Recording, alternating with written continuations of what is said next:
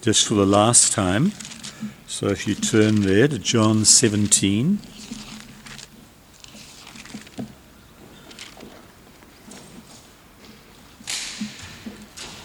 And we'll, um, we'll read from verse 20.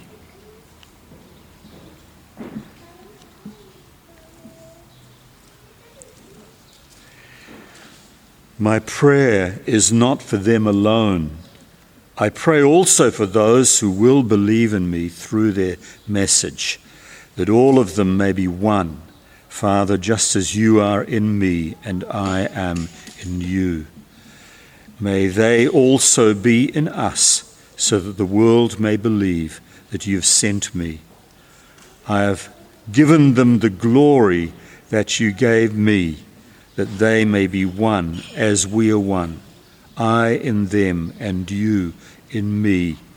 May they be brought to complete unity to let the world know that you sent me and have loved them even as you've loved me.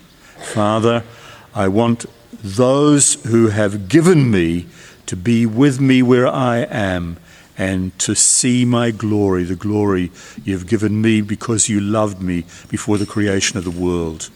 Righteous Father, though the world does not know you, I know you, and they know that you've sent me.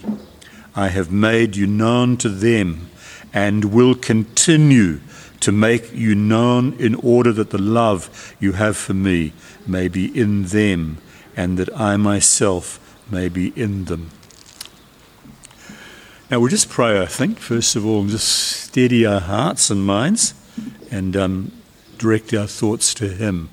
So let's, let's pray now. Thank you so much, Lord, for church. We're so grateful to you for putting it into our program that we have here to be here with our brothers and sisters and come together as friends too, maybe for the first time to listen to the, to the good news of the Bible. We thank you so much for you causing us to come, putting it into our hearts to come here today so that we'll be here. And we know it's a, the best and happiest place for us to be in today, to be in your presence and to be in the presence of the Word. And we pray that you'll help us to speak and help us to listen.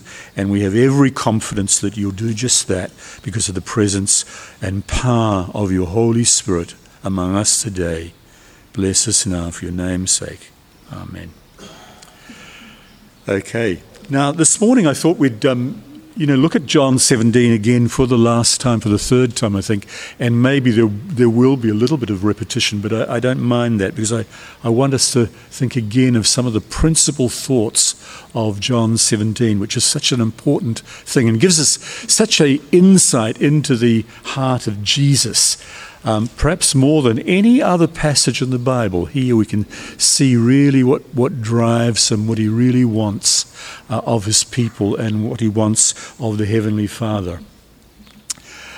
Now, I was trying to think, I've been thinking all morning of how to begin, and uh, haven't really decided on it completely. And uh, I, I, wanted to talk to you just at the beginning about um, how people see and do not see, you know?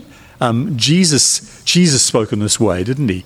Of people who see and do not see. Um, and he was, he was referring to things that, that go on, uh, that people do not believe go on because they, they can't see them with their eyes. And, um, and I guess that a lot of people today believe that, you know, unless you can actually see things and maybe scientifically prove things, um, then that thing does not exist. And, uh, you know, that's not true. And, and the Bible is telling us all the time that that's not true. That, yes, you, you can't see God, you can't see Him here, you can't see the presence of the Holy Spirit here, and yet he is here. And the Bible really adamantly states that to be the case, that though we do not see, we see uh, believers see. We see things that are invisible and we believe things to be true that you can't scientifically prove. Now, you know, in the Bible, there are actually two instances that I could think of this morning. One was um, the incident on the road to um, Damascus when Paul was on that road and saw things that other people did not see. And yet he saw them and he was brought to see those things, the splendor of Christ on the road. Another incident in the Old Testament is of Elisha, who was going into the city and saw the glory and power of God. And yet other people saw none of that and were, were oblivious to the fact uh, and didn't actually see where they actually were. Uh, that was kept from their eyes and kept from their understanding. So it, there are two instances there in the Bible of people who see and yet did not see. We see, we see God by faith, and we see these invisible things as real tangible things, as it were, even though we cannot see with our eyes and prove them scientifically. So, you know, the, the world today, you know, sitting out there, going about its business, anything but church for most of the people of New Zealand today, uh, are seeing things and they believe that they're all the things to be seen. They believe that they alone are the real things.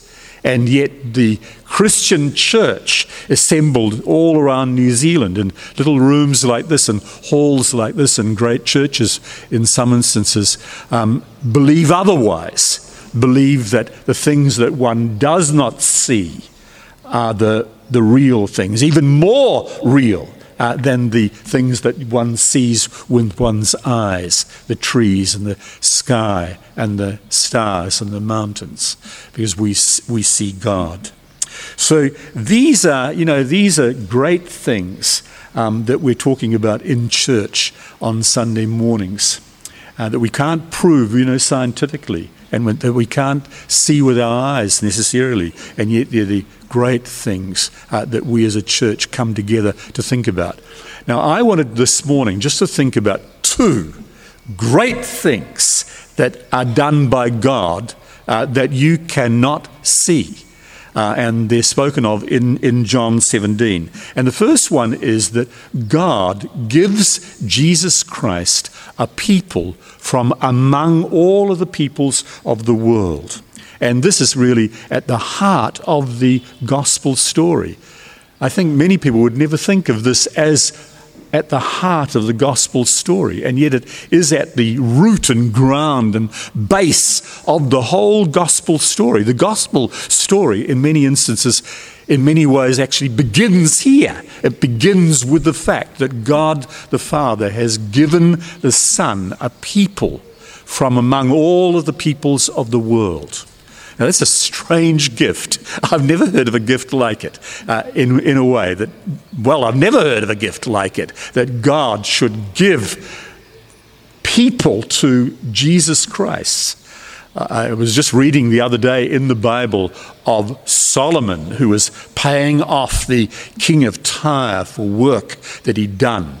And he gave him 20 towns of Galilee as a sort of payment. Well, that's an extraordinary gift. And I don't think many people in Galilee would have necessarily liked it, that suddenly they were all uprooted and now not in that country, but in this country because of Solomon doing such a thing. That's amazing, you know? And, and we hear of things like that sometimes in the world, that whole areas of the world are given from one country to another often after a war or during a war, they're taken and snatched and become part of another country. But here, God is talking about something even greater than that. He's speaking about perhaps billions of people.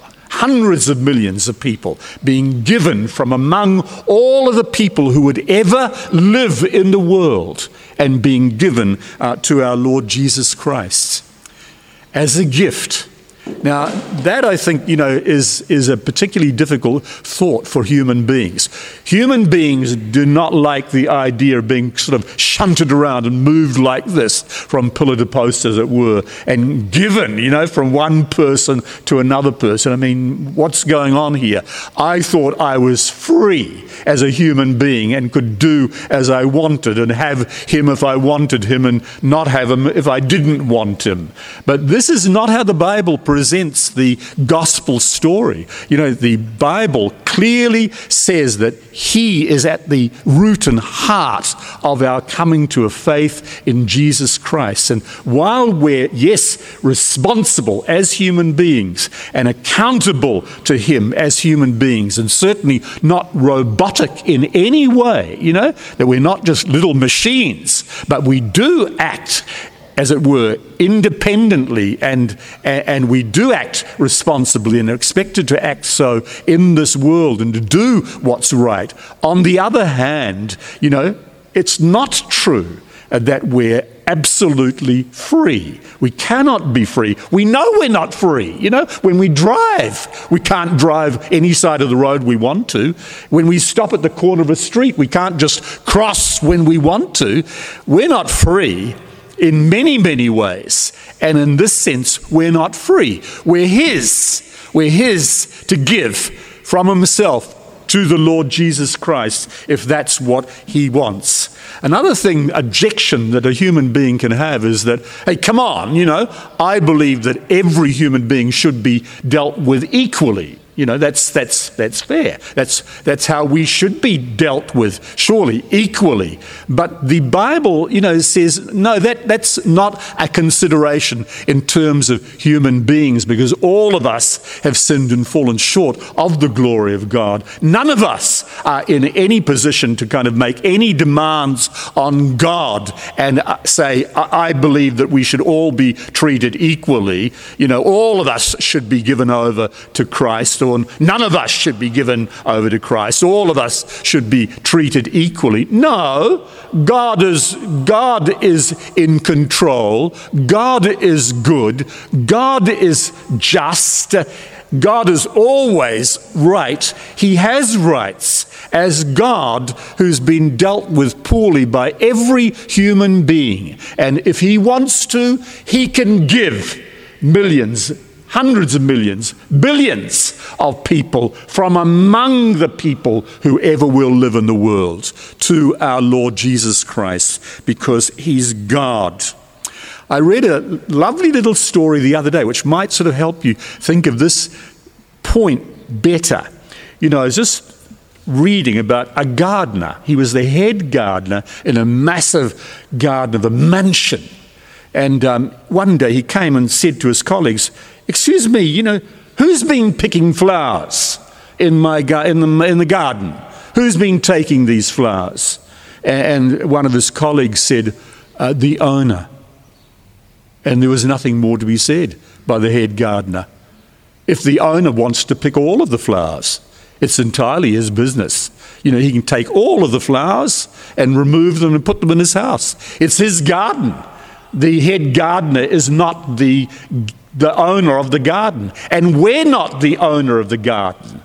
We're not the owner of the garden. We were made by God, and we, all of us, broke His law. We're all of us in need of His mercy and grace. And if He chooses to give some and not others to our Lord Jesus Christ, then that's His business as God. And of course, we don't know who those people are. One day we will, or we, may, we, we will know many of them in that they come to a faith in Christ, as I'll tell you. But He knows, and He's always good, and always just, and always right, and has rights, absolute rights of His own as Maker and as Saviour. Now, the second thing, you know, that's an unseen thing, isn't it? Have you seen that going on? Did you know of that happening in heaven or wherever it happened, you know, as it were? Did you know of that happening that long ago, before the foundation of the world, He gave all of these to Jesus Christ as a gift from among the millions of the world? Now, this is the second thing that goes on in John 17.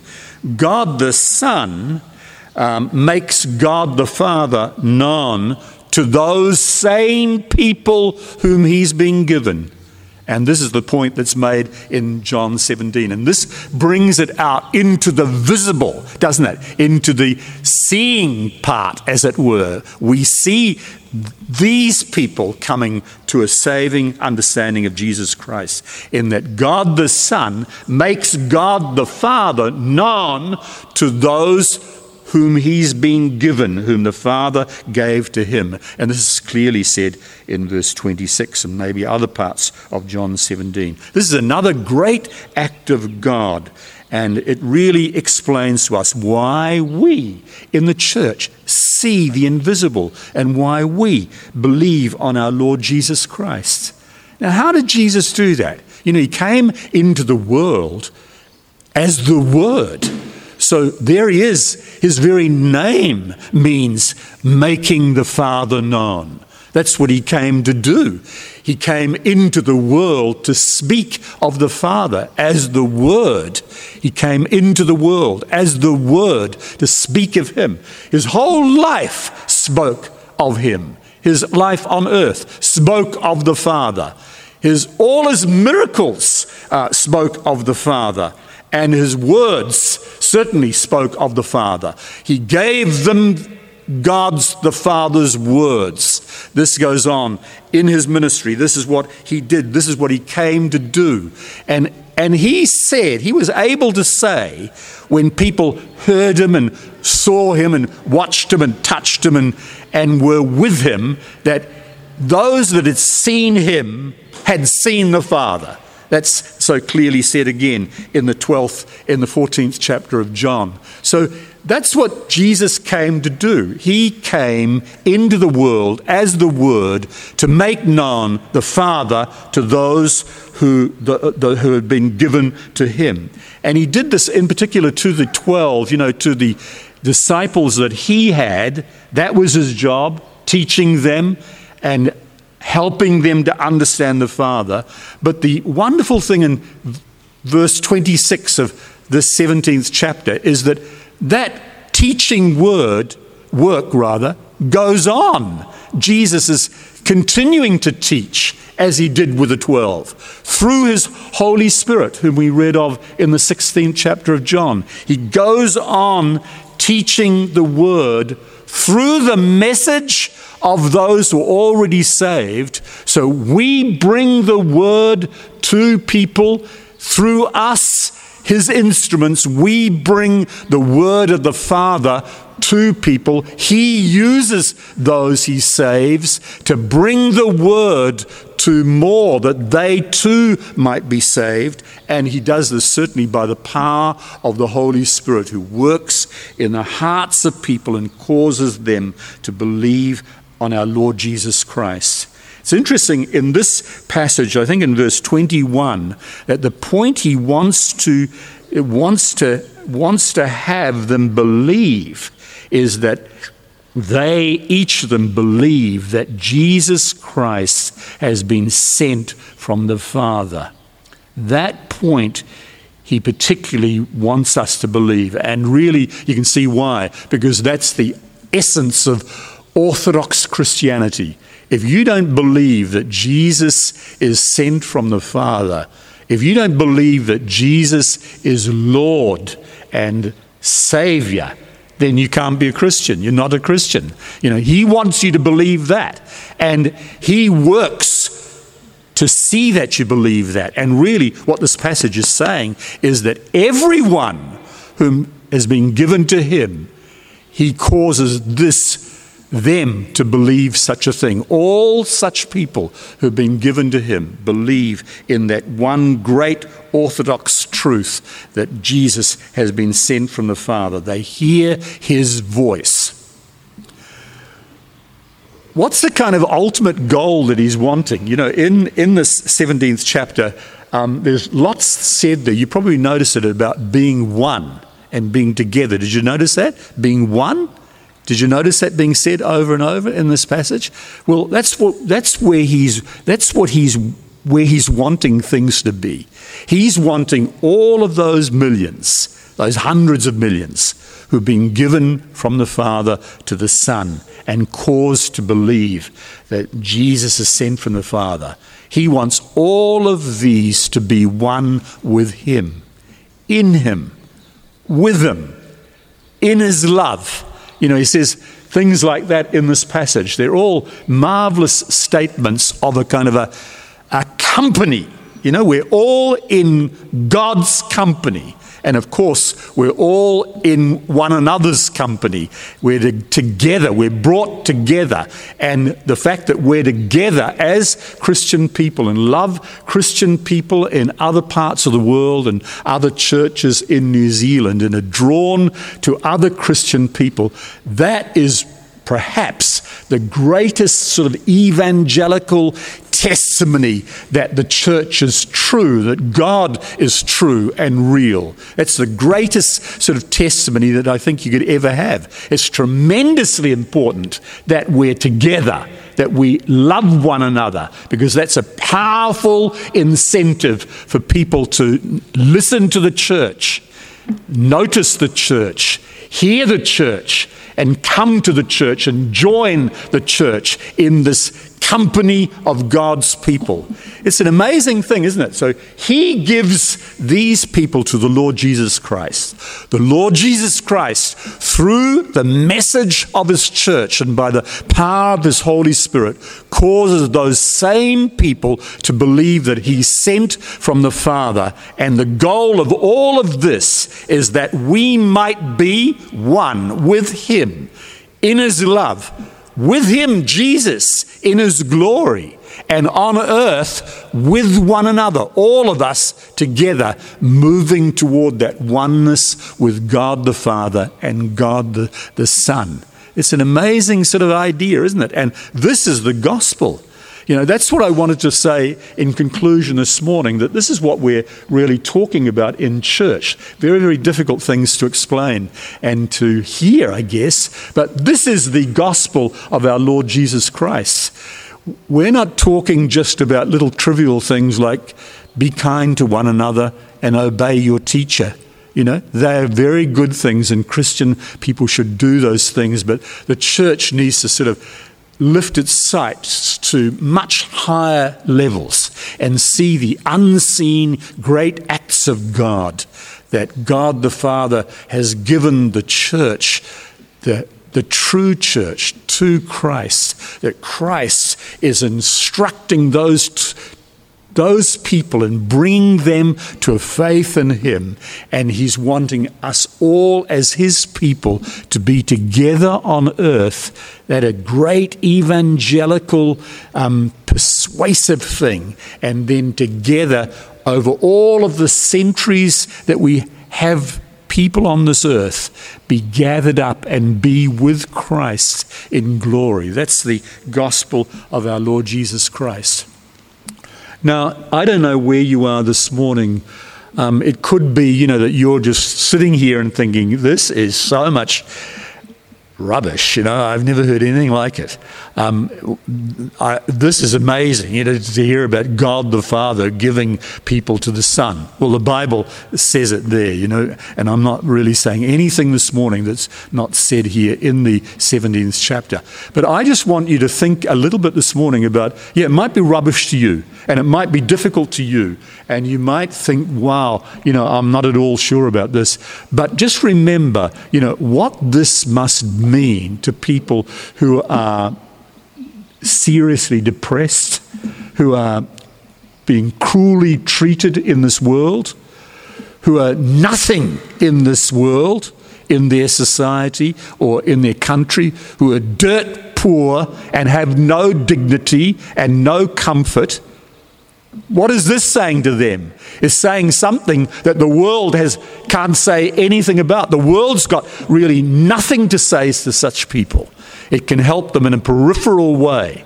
But the gospel is really giving tremendous comfort to the poor and the needy and the cruelly treated and the despised and those that are treated with contempt in this world because of their race or because of their past the Bible saying something wonderful here that we can be God's people and we are God's people when we hear that message that the church brings and believe in our heart on the Lord Jesus Christ as the one sent from the Father into the world to present him to the world, to show him to the world, and to die on the cross for our sins that we might be forgiven. You know, that's, that's the gospel. That's a great message. And I hope that today, um, that there'll be people right here today who'll think, I need to now believe on our Lord Jesus Christ. You come now, today, when you hear his voice, do not harden your hearts as in other days but come to him and believe on our Lord Jesus Christ. So it's all really talking to us, isn't it, um, about the transforming power of God. God's, God's in control. And while we might not see him and, and, you, and can't prove him, but you can't prove that he doesn't exist. You know, the Bible says he does exist, and only a fool says otherwise. So God is in control. He's in the saddle. You know, He made us, and we're in need of every help He can give us because all of us, every single one of us, have fallen short of His glory and are in need of His grace and help and forgiveness. So come to Him today. Come to Him today and believe on our Lord Jesus Christ. Let's pray. Thank you so much, Lord, today that um, in this passage we've got really big things. And this is the gospel. Uh, this is the word that you want us to, to hear on earth. And it's difficult, we know, as human beings, we, we get so riled about things because we believe we're free and uh, we believe we're independent we believe we're in need of no one's help and we'll ask for it if we want it. And yet, here, all of this is just cut from under us when we see that actually we're in God's control. Uh, we're under His control, and He gives us life if He wishes to. And we know that everyone who comes to Him and who hears that invitation to you of, of yours believe on our Lord Jesus Christ and you will be saved. That every such person, every such person is saved, is yours, has been given to Christ, has been told the great story in his heart of the words of the Father. So help us come today for your name's sake. Amen.